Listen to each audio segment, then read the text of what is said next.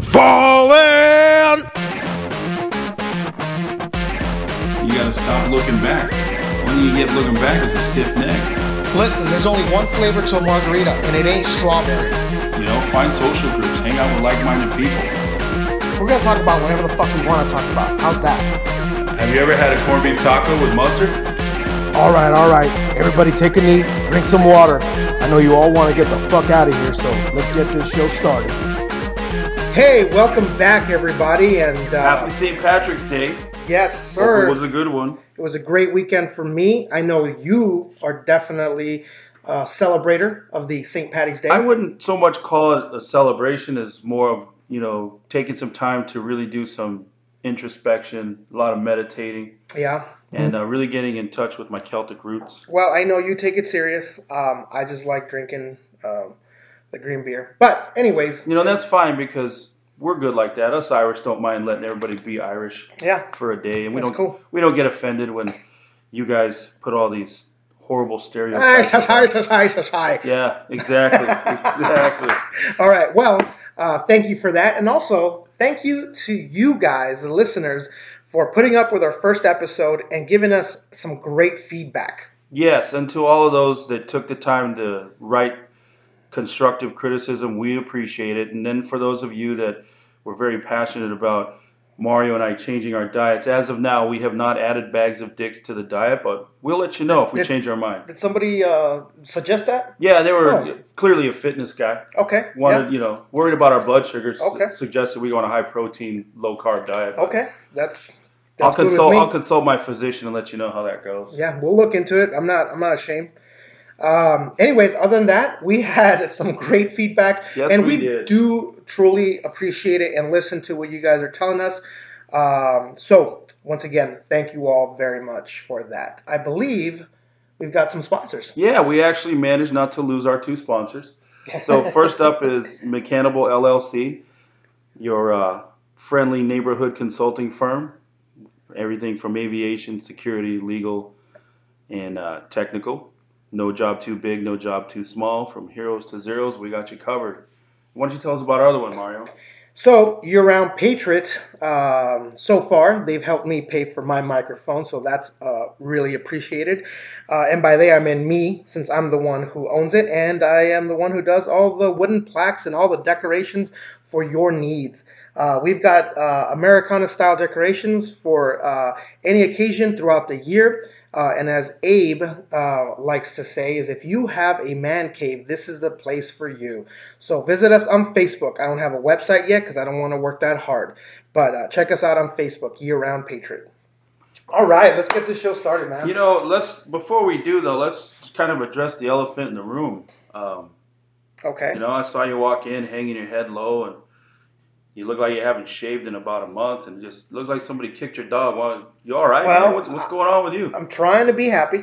I'm trying to be motivated. We got a podcast here, but um, I don't know if you heard over the weekend or sometime at the end of last week, um, Toys R Us announced that they are closing down all of their stores. Did you hear about that? You know what? I got to be honest. I haven't been to Toys R Us in years, so no, I did not. Yeah, no, I know, I know, and I feel bad. It's like that one aunt that you loved so much, and you haven't visited her in ten years, and then all of a sudden she died, and you regret it because you hadn't visited her. That's kind of how I feel that's about taking it. I got to be honest, that's taking it kind of to extremes. No, that's how I feel. I, I feel bad. I feel like I let them down. I didn't know I, they had a Toys R Us in Juarez when you were growing uh, up. That's why it means so much more to me. Because when I came to the land of America, it was the one true place I could. There is no place like Toys R Us. You know what I mean? Yes, yeah. What, so what about that giraffe guy? Is he I'm looking for work now? Is you got anything lined up that you know about? Or? I don't know, man. Um, what's his name? Whatever. I don't know, Jeff? Jeff, it was. You know the name. I mean, I it got was, kids, okay, but I don't, I, I his don't name know. Was, his name was Jeff. Jeff? La Jirafa? Hello, I'm Jeff. I need a job. Well, he's going to be on the side of the road. He's going to put Listen, that neck to good work. It is sad because it reminds me of my childhood. Um, everybody loved Toys R Us. And here's the thing is we never bought anything at Toys R Us, but it was a great place to go spend time and just look around. It was a great place. It's kind of like going to a tactical shop now, right? Where you only have like a twenty dollar budget, right? Because the, the, the missus won't let you spend too much on it. So you literally just go and spend an hour there, and you're only going to go buy one thing, right? And so you go there and you walk around and you look at everything. Yeah, that's kind of how it was for us as kids. We couldn't touch anything, couldn't buy anything, but we could at least spend an hour walking around and yeah, looking see, at all the things we couldn't have. My Toys R Us was replaced by Harbor Freight. I don't know if you've ever been to Harbor yes, Freight, but I, I go have. to Harbor Freight. That's kind of the same I tell thing. my wife, like, I need to go buy a screwdriver. I agree. And she's like, don't you have screwdrivers? Like, no, no, I need a specific length, size, whatever. And four hours later, I come back and coupons and yep. free free flashlights. I mean, so. Yeah, no. But anyway, that's, I, I, I, it's I feel the grown, your pain. It's the grown man's, um, uh, what do you call it, uh, warehouse or a tool store or whatever. Mm-hmm. But. Um, Toys R Us, man, that, that's why I'm depressed. And here's the thing, man, you know, um, maybe if they had grown up, they wouldn't be filing for Chapter eleven bankruptcy. Just saying. Oh. You know, they didn't want to grow up. So you don't think Amazon killed them? You don't think it was? Yeah. Actually, you know that they made a deal with them back in like early two thousands or something like that where they, Amazon started uh, selling all of their toys online. Uh-huh. And um, so, yeah, you actually make a very, very good point. But that's probably because they didn't believe in the internet, right. uh, at Toys R Us at least.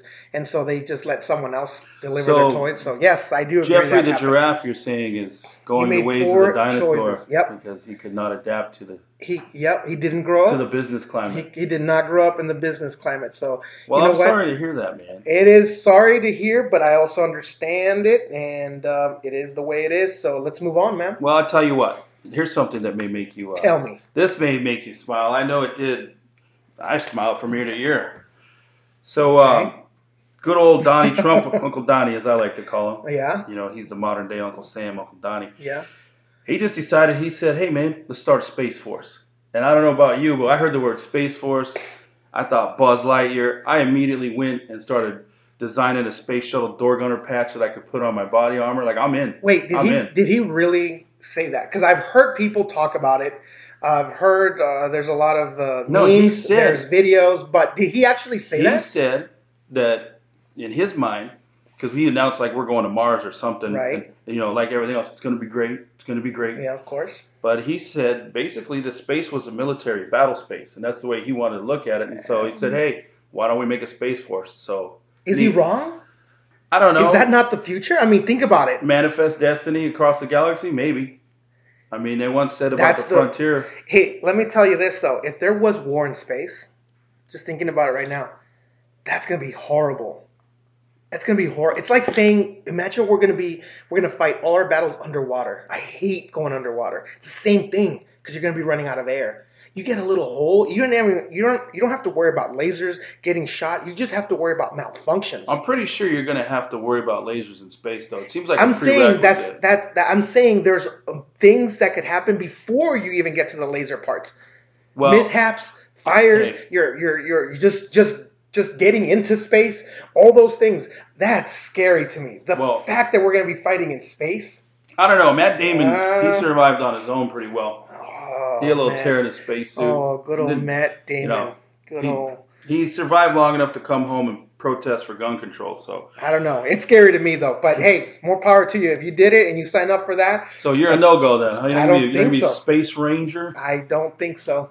I don't think so. Good thing is, though, your fat ass will float. So I'm going to be protesting P T down will here. Be easier. No. The hey, ruck march will be a breeze with zero gravity. That makes sense. I, I'm up for that. See, we don't have to run anymore. I could be. You, a, can't, you can't run in space. No more ruck marches. Be, what's artillery going to look like? Can artillery stay here? You're going to man on satellites. Earth? Can we just stay on Earth and then man satellites and that's artillery? I'll do that. Sounds like a good job for you. You can fight wars from a terminal. Yes. Not me, man. I'm getting the first door gunner spot. I already told you. I, I got dibs on it. Okay. We'll see, man. Well, it's, I'm here, I'm glad to hear you cheering up a little bit. All right, so hey, let's get into this, man. What's our topic for today? What do you want to talk about? What knowledge do you have for us today? Okay, so today's topic, unofficial title is this fucking guy, right? This effing guy, okay. Right? but the uh, official title, as it will be published, will just be That Guy. I want to talk about we that guy. You can call it This Effing Guy if you want no, to. That's okay. Nah, whatever. This guy, We're going to get in the F word a little bit later. Okay. I got a special treat for you guys today. Mm. But the guy I'm Sergeant talking about, Tom. Mario, the yes. guy I'm talking about Tell me. is that Super Armored Delta Ranger guy that you see at the Target.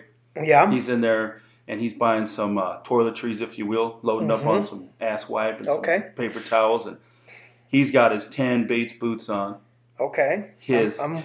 his olive drab or desert five eleven tactical pants on. You know, I'm the ones with the, the ones with the built-in tourniquets on the knees. Yeah. In case, oh. he, in case he hits an I E D over there that's, in the sporting goods section. That's fancy, though. Yeah. That's and then fancy. He's got the five eleven polo, two sizes too small. Okay. You know, show off the guns. Oh, yeah. Got the pen in the little pocket on the arm there, right? His yeah. rigger belt is loaded with all kinds of goodies. He's got a Gerber on there. Two cell phones. Oh because, yeah, you, know, you gotta he, have the cell phone. Guy, right? And what about the cell phone case? You got you got oh, a it's, uh, it's camouflage. Digital, yeah. it's it's Mar-Pat. It's got an Eagle Globe and anchor on there. And you know what else this guy's got? He's got a long, thick, disgusting goatee, about okay. four inches too long. That looks like it hasn't been washed in six months. All right. Right. He's got his imitation knockoff Suntow watch that he bought off Amazon for twelve bucks. Best thing ever bought, by the way. Is that what you? Is that Not, what that uh, is? No right comment, there? Right? Okay. And then I've got your olive drab or your black, your rubber wedding ring. Yeah. Because it's tactical. In case, tactical. In case you got a tactical quick, rubber yeah, wedding ring. Yeah, okay. You know, I think they're in they're, case what? Well, in case you got a fast rope out of the minivan. Okay. To pick this kids up, do an X-fill at two thirty-five. You know, yeah. that gets hectic, right? Yeah. But you know who I'm talking about, right? You I know do. This guy, and, right? and why so much? Hate? Oh no! Wait, whoa, whoa! Okay. I, I can't forget the coup de grace. Okay. Okay. Get the Punisher. You got the operator cap with oh. the Punisher patch on the front, right? This is the guy. That's awesome. This is the guy I'm talking about. Sounds right? great to me. Well, you know what? It's why all the hate? But seriously, I'm not hating. Cause, okay. Because hey, as a veteran, I can tell you right now, we've all had our this guy phase. Right. We've all had to take off one uniform and try our best to find a new one that fits. Yeah, I get it. It's... But but this guy just gets me because it's like you are you're a walking punchline. And you don't even know it. Like, for example, if you go to Water Burger and you want to go get a burger, right?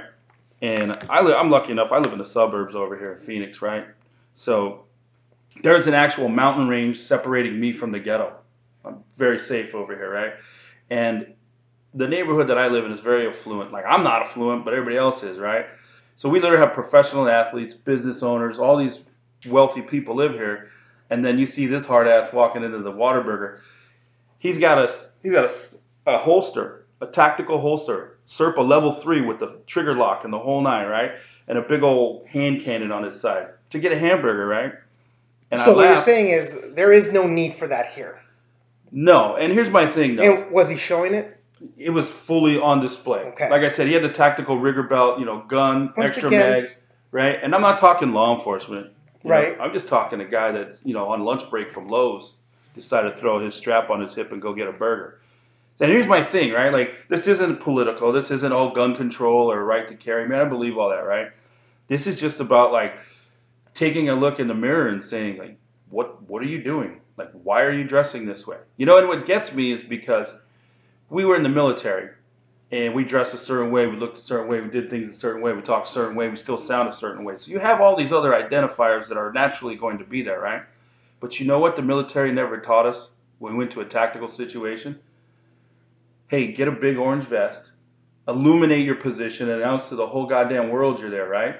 So if I'm a veteran, and I am a veteran, so and I'm worried that I'm in a situation or an area where there may or may not be the need for well-placed fire and, and tactical movements, I don't want to look like that. Well, unless you're wearing a P T belt. Oh, well. For safety. Yeah. Because nothing but, happens. But you understand you. What I'm saying, right? There's but I know a, what you're there's saying. There's a reason yes. the military goes to war in camouflage, right? Right. And not pink jumpsuits. So, in other words, let me just try to understand what you're saying, because I know you're not really hating. I know you're just making a statement. I get it. Um, just like hipsters, veterans are just another form of hipsters. We did that. We like hipsters. We like our style. We like our our caps. We like our gear. Um, so I get it. Um, But what you're trying to say is sometimes these things don't really make sense. No, and here's my thing. Like in I, the environment that you're in. I own every one of these pieces of clothing. Yes. That I have just described, right? Same here. And when I go hunting, I go to the gun range. That makes sense. I put that type of stuff on. If I... Uh, Trying to fit into your environment. Right. And, you know, and in regards to, like, the whole firearm thing, like, I carry. I believe in the Second Amendment. I want to protect my family, but I want to do so responsibly. And, and again, I'm more of a tactic. I look at it more tactically. I'd, I'd rather conceal carry, so that I'm not a target if something does go down. And that's what I, but, I agree with you there. But what gets me, though, about this guy, this guy, this guy, is that I look at him and I think to myself, what's going on, brother? Why are you going so so hard? Why are you trying to put out this this image like, hey, look at me. I was a soldier. I was a veteran. Look at the way I dress. I'm ready for everything. You know, it's it to me, I see that and I see a cry for help. Well, and you know what? I, that's a that's a good point, because I guess what I'm what I'm seeing too is maybe not necessarily a cry for help. It, kind of in a way, it's someone who hasn't adapted yet to their environment, right? Um, maybe they're not fitting in, and I know that this is probably going to sound, I don't even know how to explain it, but I know people are not going to enjoy this part, because there's a lot of us that enjoy dressing this way and doing things this way. Uh, but um, it, it is a very different type of extreme way to dress, and it is almost calling out for help, maybe, or saying, hey, I need to adapt, I need to fit in, I need to find other people like me. Uh, I, I don't know. Well, like, here's what I mean. So when you're in the military... Is it bad? You know, it can be, and that's what I'm driving at, right? So yeah. If you were in the military, you were taught team above all else. So you lose your identity in the military. You become right. part of the greater. The, you're a cog in the machine, and but you, the military does it in such a manner that that's how you identify. They tear you down. They build you in their image, and when you get out, you don't have that identity anymore. And I think like when I got out, especially, you kind of struggle with that. Now, we respect our uniform so much that we're not gonna, you know, throw on our uniform with a pair of jean shorts. And well, we're, we're gonna like try to. We will assimilate. Not disrespect that that uniform, but you know what? We want to wear things that make us feel comfortable, that we can identify with. Got it. And what I think it, the real the real thing is is like, don't get me wrong. You're on the weekend, play on, player. You know, let your freak flag fly. Do whatever you want to do, right?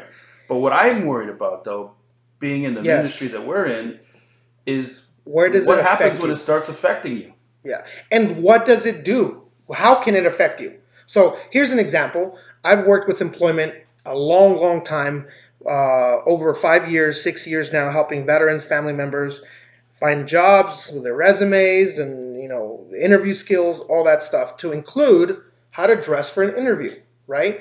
And so I would say in my experience, um, when it starts affecting you is when you start wearing that gear to your job interviews. That's so, just one way. Who does that? Like, for tell example, me something. Have you, in your experience, I have, have, have experienced it, it a lot, a lot. Let me tell you. That. Let me give you one example right now. Um, there was a uh, a job interview, or I'm sorry, a um, we had set up a hiring event for this one company. Uh, it was just one company that literally wanted to hire twenty veterans, and they're like, you know, as they walk in here, you know, as long as they have their resume, you know, that makes sense, and they have they they, they match the, the jobs that we're looking for, we're going to hire these veterans. So it was a very simple hiring event that we had set up, right? Uh, about five, and we only had about thirty people show up. So uh, that means that, you know, there was a good chance that you were going to get a job there if you just did the right thing and the things that we told you. About five of those folks showed up with... Uh, cargo pants. So you, um, you met with them beforehand? We had, yes. Okay. Yes. Uh, including an email that was blasted out to all of them that, for the most part, I would never have to tell people how to dress. But in this case, I knew, and I said, this is the type of um, uh, dress, this is the dress code, if you right. will, right? And I explained it. And people still didn't follow the, the dress code. Showed up in um, technical gear, I guess is the best way to explain it. Um, some cargo pants. Some still had their Gerber on their side. Um, some of them had a holster. Now, they didn't bring the gun, but they had the holster. So that's just giving that employer an idea of who you are. And here's the thing. Nothing against you for owning a gun, but just like you won't, you don't want to tell the employer what religion you are, how old you are, uh, your your sexual preference, any of that stuff. It's none of their yeah, business, right? You want to improve your chances to get that job, right? And so my point is, you you put all this stuff to the side. You come in, you wear a different type of camouflage now, the camouflage that makes you blend in with this company and what they want to see, and then you get the job, right? So like a good way to relate it in the veteran world, you know, on the enlisted person side anyway, is you would not show up full battle rattle to an N C O promotion board. No. You would put on your Class A's and you make sure your rack is squared away and your boots are polished. Especially when your N C Os start telling you what to wear. But you're not going to show up in P T gear. Yeah, exactly. And it, so in the civilian world, it's this is the same thing, because this is what we're driving at. We're not telling anybody to not be proud of their service or you not know, at all. No. We're not, there's nothing wrong with getting out your Grunt Style or your Ranger Up T-shirt on the weekend and going, you know, whatever. But we're talking about when you're making decisions that seem very minor, that they end up affecting your livelihood, your ability to make money. To that was one hiring event that we had helped put on. Specifically for veterans. Mm-hmm. I've seen it many other times at other hiring events that we've been a part of, helping out. I've seen them come into our office that way when they're asking for help. And that's fine when they come in like that uh, because you're not the one hiring them. But uh, you could just see that this is going to be an issue moving forward, right? So tactfully, no pun intended, we try to tell them, you know, hey, when you go to your job interview, this is what you should wear and this is what you should not wear and things like that. It's easier for us, or especially for me as a veteran, to be more open with other veterans and tell them, you know, how to do this. But think about this. If you go to a, uh, just a city uh, employment um, uh, career center, whatever you want to call it, that is there to help you with your resume and other stuff, a civilian isn't really going to be able to tell you how to dress. So it's going to be harder for them to tell you that. Um, and for you to trust what they're trying to tell you. You understand what I'm saying? Yeah. It's easier for veterans. So when when that happens, like, not a lot of people are going to be open to telling you what's right and what's wrong. You know, so you have to be able to make those choices or decisions yourself too. You have to realize that this isn't always good uh, for every occasion. Well, no, and it's, again, it's about recognizing your situation, taking the right tools for the re- for the job. You know, um, the other thing that it, it ties into, though, is this whole thing that we always like to talk about at work of being able to translate your soft skills into civilian to the civilian world. So you might have been that hardcore door kicker or that combat engineer or artilleryman, and or you may have been some type of operator. And the all of that is great. But the problem that you run into is that unless no one... you're going to be like a policeman, or you're going to serve, you know, some type of law enforcement agency or maybe even a contractor, you don't need those skills in the civilian world. And I'll tell you right now that JPMorgan Chase does not look for door kickers when they're trying to hire people to, to train to become financial analysts. Yeah, it's not, I'll say this, it's not that you don't need those skills, it's you don't need to showcase them on your, inter, on your uh, you know, resume. Uh, you definitely don't need to talk about them in your interview. Um, I'll, I'll be the first to admit, when I first came back too, um, I was looking for um, a job, and one of them was actually at a bank. And um, that's the last thing they wanted to know was, you know, how many uh, raids I was involved with, mm-hmm. or how many weapons I was uh, proficient in, right? Things like that.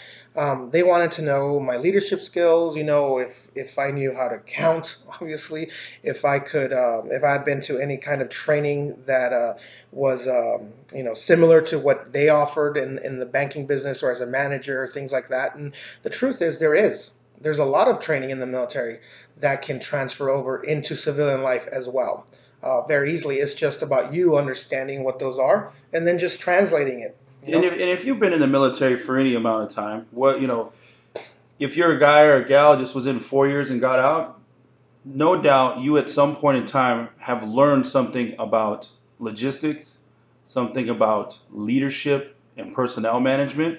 And what you really need to do is you really need to figure out a way to highlight those. Now, if you were an officer or senior enlisted, then you've got that type of talent, you know, in droves. And these companies nowadays, they know that. And there's a lot of private companies looking for veterans because it's easier for that company to teach you whatever technical skill or whatever type of skill they need you for that job. It's easy for them to do that. But what's extremely hard is for them to teach leadership, yeah. and to teach accountability and decision making and things like that. So as a veteran, you have a lot of these natural talents. And one of the things that we try to do at our work is we try to bring that out of these different veterans and their family members. And that's why today we're sitting here talking about that guy. Because you know what? We all love that guy. We really do. And, and truth be told, if we could just be that guy, we would just stay that guy. It's too easy, right? It is. It's comfortable. I still love my boots. Oh, you know, I, I still I love mine. My, my cargo pants. It makes sense, man. I'm that guy. As a kid, I was that guy with a um, um, a bullfrog in one of my pant pockets. I had marbles in the other. I had a slingshot in my back. So you were, I was Huck, like, so you were, you were, you were, you were Huck Finn. Huck Finn, or, or Dennis the Menace, maybe. I'd like to, you know. Uh, but yeah, I, I'm still that guy. I like to carry shit around. Um, And um, so, yeah, I get it. It's comfortable. It's awesome. It's what we're used to. It makes us feel good. It reminds us of something fun. It reminds us of the military, maybe uh, the brotherhood or sisterhood and whatever. Um, there's a lot of reasons why, right? So we're not trying to knock that. You know, we're trying to say is when it really starts getting in the way of living a normal life, being able to find a job, being able to fit in with other folks, that's when it becomes an issue. Yeah, right? And you know, and if you are that guy, you know, ask yourself why. You know, personally, I can tell you when I was that guy, I was that guy still wearing combat boots and polishing them to black glass every day and looking like an idiot when I was, you know, out working. Did you wear them to the club? Let me ask you that. Well, I didn't go to the club. I had oh. kids and I had stuff to do. But you know what? If, but you would have? But I would have. I would absolutely have. Because what it what it is is it's about finding an identity. We kind of touched on it earlier. You have this identity. The military tore you down and rebuilt you in their own image. They they built you the way they needed you to build. And so as a service member, you held on to that. You hold on to it in certain, you know, certain regards, right? And not everybody is totally over the board like the guy we described. I mean, my favorite is um, when you're at work in the office and you know the other vets before you even talk to them. You're looking, you're surveying your surroundings, you attention to detail. You look over and see a guy wearing nice dress shoes, a nice black pair of slacks, button up, looks like a million bucks, right? But then all of a sudden you see his waist and he's got a rigger's belt on. Yeah. Right? A rigger's belt on glass pants. Yeah, black one. Like this guy. I would love to see that. You know, boardroom to battlefield. I don't think I've I don't think I've actually seen that. I've seen a lot of things, but not that one. I actually uh, saw that two places. My first place was at a recent job fair. Guy had a nice suit. And then he had his rigger belt on. A and, rigger's yeah. belt. How do you even do that? Does it even fit through the loops? This guy or was made, it over? This guy made it work. And you know what? He had a cell phone on one side and a Gerber on the other. I might give him the job just for that. Figuring it out. I don't know. Just saying. It's just little things, you know, you see. Um, and as you know, I kind of think like as as veterans get a little older, they kind of tone it down.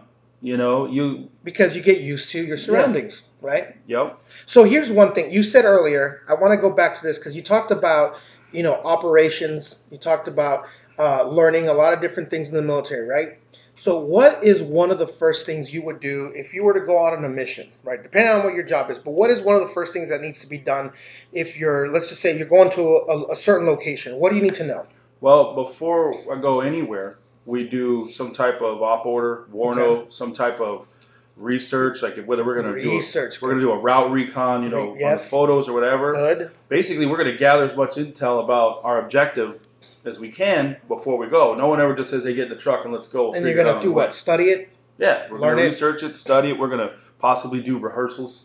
You and know. you want to make sure that you are going to accomplish the, the mission, mission, right? Yeah. So let me ask you this. Let me put you in this scenario now. All right. Now, in this scenario. Your mission. Right? Because mm-hmm. we've been joking about these guys wearing this gear and stuff like that. By the way, you females, you're not getting away with it. You do it too.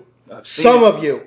Some of you do it too. And we're not going to get into it now, but there's another type of female that wears a whole, that is a whole other camouflage type of thing. We're going to get into that on another episode, and we'll bring a female here to debate us. So, yes. But you do it as well. Anyways, going back to this. So, Um, because we're about to get real.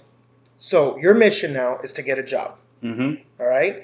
And you have uh, gone to an employment resource center. try to get some help, got your your um, your resume set up, nice, you know, uh, you know, translated. You got some good information on there, and now they've set you up with a job interview uh, at whatever. Right. I, it's a store company here X. as a manager. Right. Let's just call it Company X as a manager. You've got some of the information now. Now, what are you going to do on your own besides the information they've given you? Well, if if I'm taking this and related to your military if experience, if I'm taking this as a mission.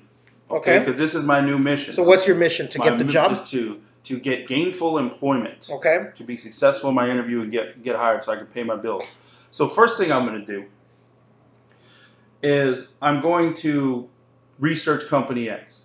And I don't mean just Google them ten minutes before you walk in. Like, I'm going to research them, find out what they do, how they do it, where they do it.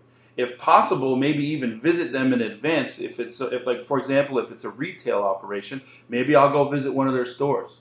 Maybe I'll go check out one of their on-site locations and ask for a tour to see what they do. So I can really be familiar, so I can show when I get in that interview that, you know, I've done my research. Would you I, look into what they wear? I am. Um, you know what? I'll get what to, their uniforms I'll are. Get, I'll get to that in a second. Okay. So one of the things that I want to be able to illustrate in my in my interview of, to prove that I really have done my research is not just the nuts and bolts. I want to look and find out what that company's culture is. What is their corporate culture? What is their mission statement? And then, as I'm making that tour, visiting, say, that's when I start noticing, okay, what are these people wearing at work? Are they a uniform personnel? Do they have maybe just a specific type of dress code? Is the dress codes between the different levels of employ uh, of employees different? Example, does the manager, if this is a store, does he dress different than the hourly associates? Does the corporate environment look different than the manufacturing environment? You know, and this. So what I want to do is I want to make sure I understand that. And then I want to make sure that I understand what the requirements are going to be of me on a daily basis, my appearance, things like that. One thing I definitely want to do, though, is I want to make sure that not only do I look extremely professional for my interview, slacks, a tie, a button-up, something that looks business professional, okay? No, nothing like I'm going to go to the to the range afterward or, hey, guess what, I'm going to leave and go to the club afterward, right? I want to make sure I'm dialed in. But another thing I really want to do, though, and this is something that we kind of touched upon in, in our op order here, I want to rehearse. You know, we would build a sand table. Just like you would in the military. And we would brief and say, okay, right? Take it from here, walk us through the mission. But for this interview, I want to do the same thing. I want to put those clothes on. I want to make sure that I look good. But then I want to go online. I want to find interview questions and ask myself these questions. Be prepared to answer questions. And if it takes you looking in a mirror and reciting the answers to these questions so that you're comfortable, and that's what you got to do. So you Okay, let me ask you this. You just came up with this just by kind of comparing to the military and what you would do before a mission, right? Mm-hmm. Before doing anything, right? And you just kind of transferred it over into what your new mission is, right? I'm using this, those soft skills. Those soft skills, okay.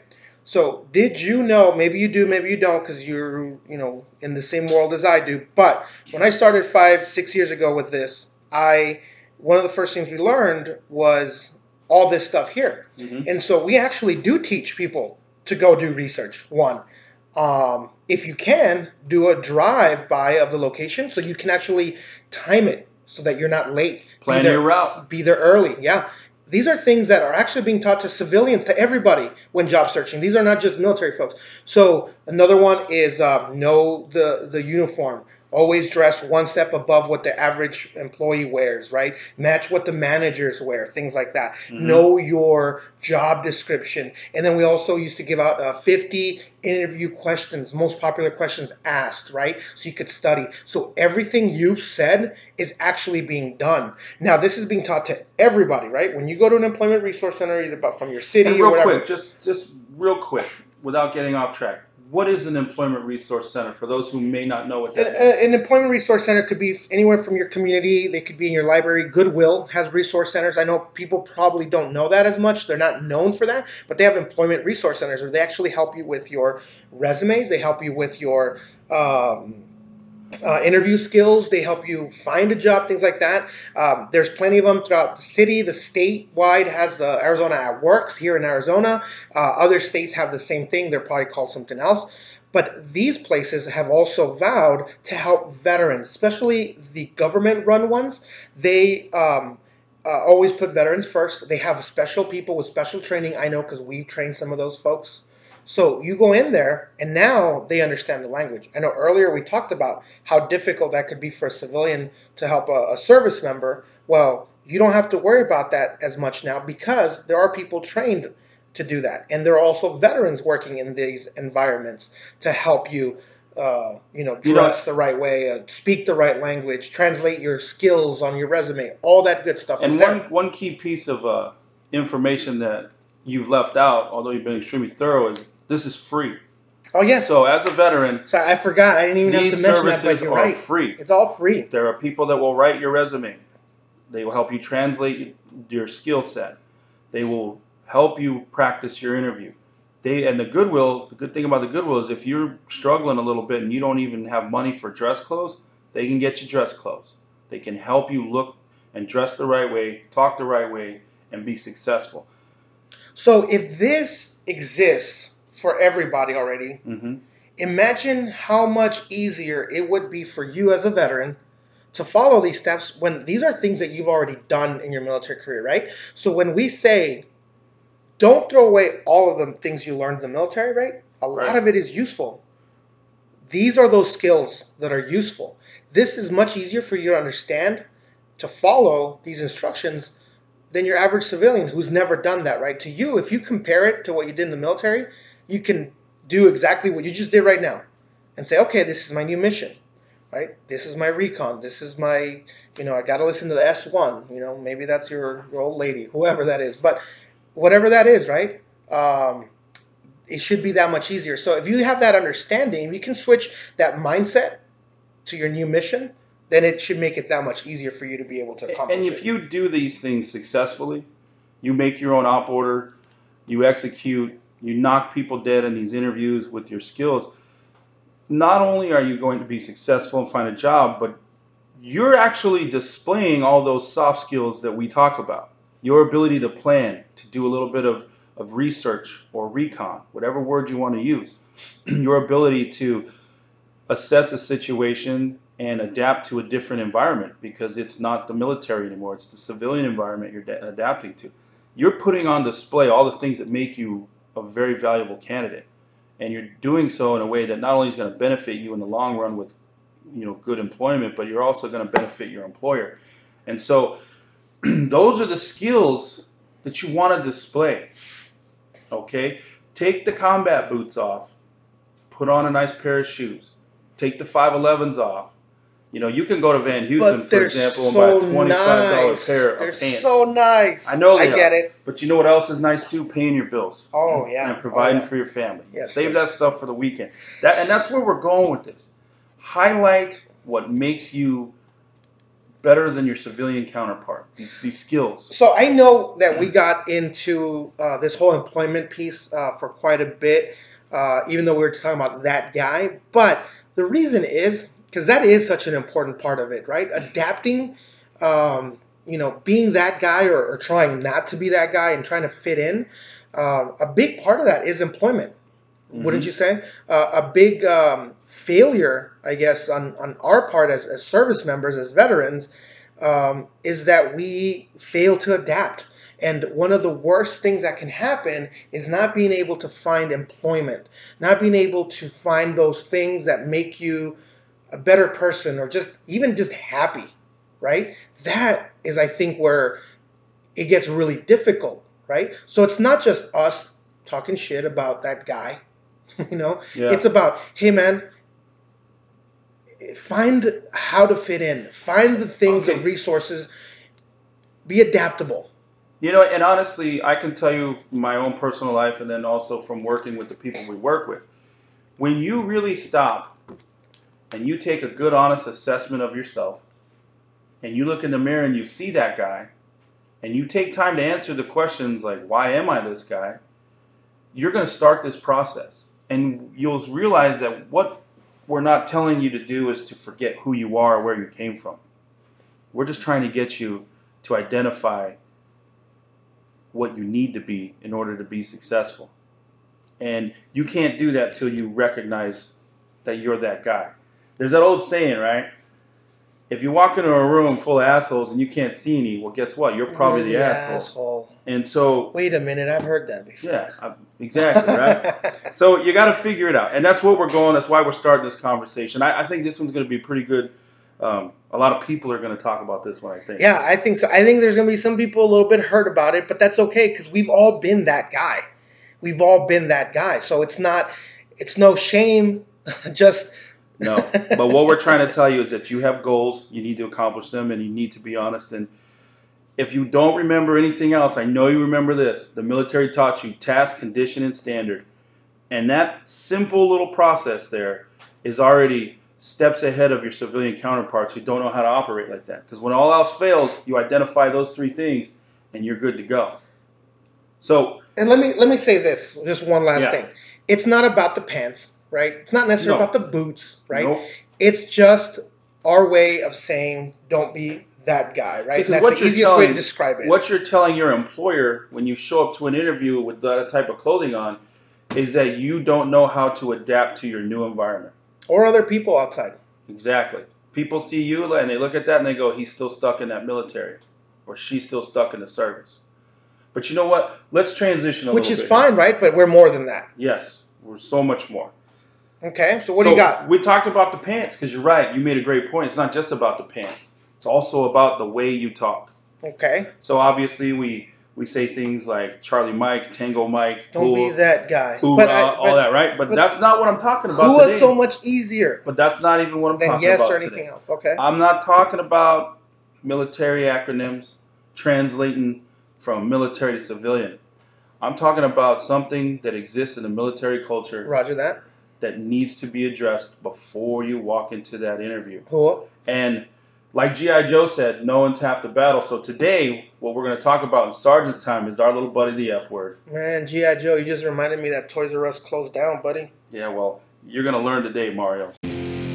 Huh, looks like we got ourselves a genius here. What are you, some kind of rocket surgeon? Tasks, conditions, and standards. Your other left. We're going to go over F M six dash twenty-two. Hey, high speed. You're going to learn today. Sergeant's Time.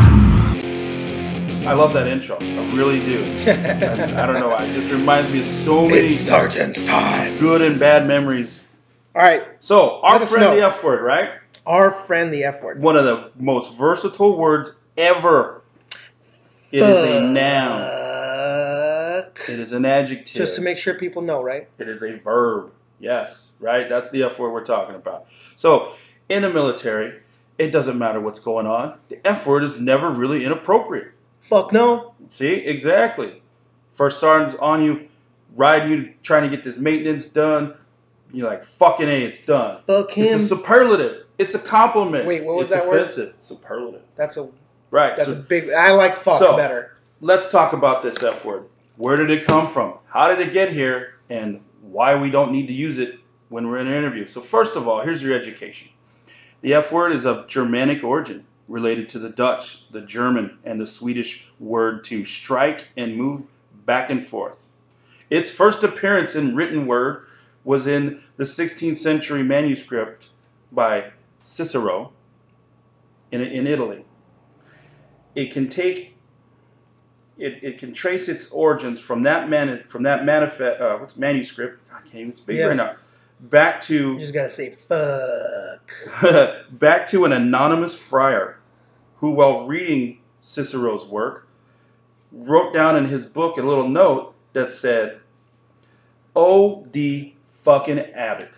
O D fucking Abbott. Yeah. What does that mean? It sounded like oh the fucking Abbott. So that's how he said. Oh. Well, these are Italian monks, right? Oh, a friar. I thought you meant like a fry cook. No, no. Because those guys can cuss. You're always talking about food. Yeah. All right, so anyway, what he meant when he said, oh, the fucking habit, he meant like this guy is having too much sex for someone who's supposed to be celibate. Because what? The book, he was reading a story about a monk who apparently loved some ladies and was just getting after it way too much.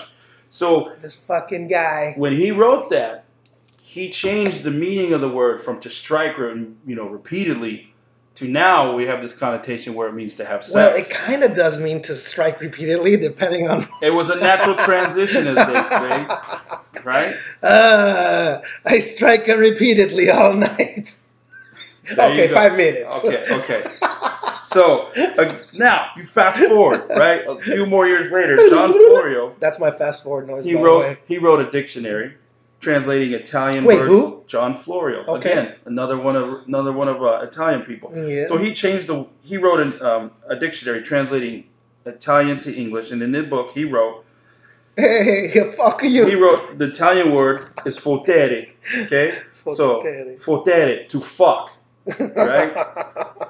So if we trace the, the etymology of the word and we and we translate it like we do in Spanish to, you know, male and female. So fotrice is a woman fucker, right? Wait, a, a female that's a fucker, or a, a guy that fucks? Like a woman, a woman who fucks. Who fucks? Okay. Yes. Not a not a male no. that fucks women. No, no, okay. no. A woman. Fuck. And then you okay. have fortiori, which is a man who fucks. Okay. And this book really, legitimately, uh, was described in history as being the first book that was full of fucks. Fuck. So Mister Really? Mister Florio had a lot of fucks to give, and he wrote them down in his book. And in doing so, changed the course of history. What's the name of the book again? The Dictionary. Oh, wait. It was a dictionary. It was a dick. It was a dictionary. No, just a dictionary. Okay. Diction as in to speak. So fifteen ninety-eight that happened, right? So from fifteen ninety-eight till about the mid-nineteenth century, fuck just meant to fuck. That's what it meant. It meant to have sex, engage in sexual congress, usually to do so in a negative manner. You oh. would not use the word, you know, when you're making sweet love. When you're talking about romance. Oh. You know? When you're playing that Luther Vandross by the oh, fire. You know, yeah. that no. This was this had a, a negative connotation. Let's to make it, right? some love, sweet lady. But fast forward again, mid nineteenth century, some somehow the word fuck became a swear word. It was used to offend. It was also used to relieve one's pain. Yeah. To express extremes of emotion. Fuck! So it took three hundred years from the word to go, he fucked her, to, that's fucking awesome. Yeah. So it evolved. three hundred years worth of evolution and to become what it's become evolving. Today. Dude, I have some of the most clever people have used that word in, in ways I can't even imagine. You know, and in the military, like, we joke, but there are some truly gifted individuals yes. who make swearing just an art form. It is. An art form. We should have a competition. We should know. start the first fuck-off competition. I, I don't know. That just sounds like a logistical nightmare. But this is the best part. Fuckity, fuck, fuck, fuck. Yes. The word fuck was also used to to uh, mark another milestone in human history. The word was used in the, by the when the Franciscan friars penned a book called De Officiis, right? Yeah. Which literally, if you read it, looks like De Officiis, right? Because it's from the Latin. And you know what this book was? It was the first guide to moral conduct, A K A the very first H R manual in the history of man. Moral combat. Had the F word in it. Moral com- That's how special this word is. Mortal combat? Did you say mortal combat? No, I said like the, the video moral game? Conduct. Oh, moral conduct. A guide conduct. on how to behave in the office, if you will. An oh. H R manual. Okay. Which brings us full circle. So here we are again, adapting to our environment. Fuck.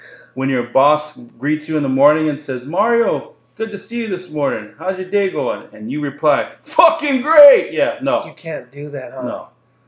You know? Mind fucking blown. You can't go into the you can't go into the interview and say, nice to be here. How the fuck you doing, right? Huh? No, you can't do that. No, you can't. That's a great point. I mean, the reason I bring it up is we all know when you get to the point in the military where that's a greeting. Yeah. The F word is a greeting. It's our favorite word because not only is it colorful and allowed and so versatile, but it's efficient. One word. I don't need to learn multiple words to express a thought. I've got one word, like "whoa," that yes. I can use in many different ways just by changing the inflection of my voice, the look on my face, you know, the volume of how I use it, and honestly just knowing the right situation. Well, Abe, that was fucking interesting. You know, it certainly was. I, I, and that was actually more interesting than I thought it was going to be. It was entertaining and it was educational. I and hope you learned a lot. I hope that is uh, an example of what fucking Sergeant's Time is going to be now, from now on. Just remember. You want to give him a sneak peek of the next one? You know, you know what? I don't want to do that yet. You don't want to do that yet? Um, because it's still up in the air. I've seen I, it, and it's going to be fun. It's going to be fun. I hope so. I hope so. But just remember this. Next time someone says, watch your language, just tell them you're speaking Italian because it's from Fortere. Or maybe you're just saying I'm hearkening back to my Germanic roots from the sixteenth yeah. century. And a fry cook uh, No, made not up, a fry cook. A friar. Made it up, right? A, a Franciscan monk. A fry cook made it up. So we all know cooks love to cuss. So. And you know what? Just yeah. on a side note, if, you, An Italian if, cook. if your H R rep's giving you hassle, just let her know or him know. Hey, man, F word's in the original H R manual. That's, not my fault you changed it. That's fucking cool, dude. All right. Well, having said that, take this time to thank you guys for listening again. Remember, check us out, Fallen three sixty page on Facebook. Tell us what you think about the episode. We got some good ones coming up. We'll be talking to some different career paths with um, a director of a local culinary institute. We've got some guests that will be on the next show as well. Yeah, yep. If yep. there's anything out there you want to hear us talk about, let us know. Send us a message. Once again, uh, like Abe said, hit us up on Facebook, uh, Fallen three sixty. And uh, for Abe McCann, I am Mario Aguirre. Thank you all very much, and we are out.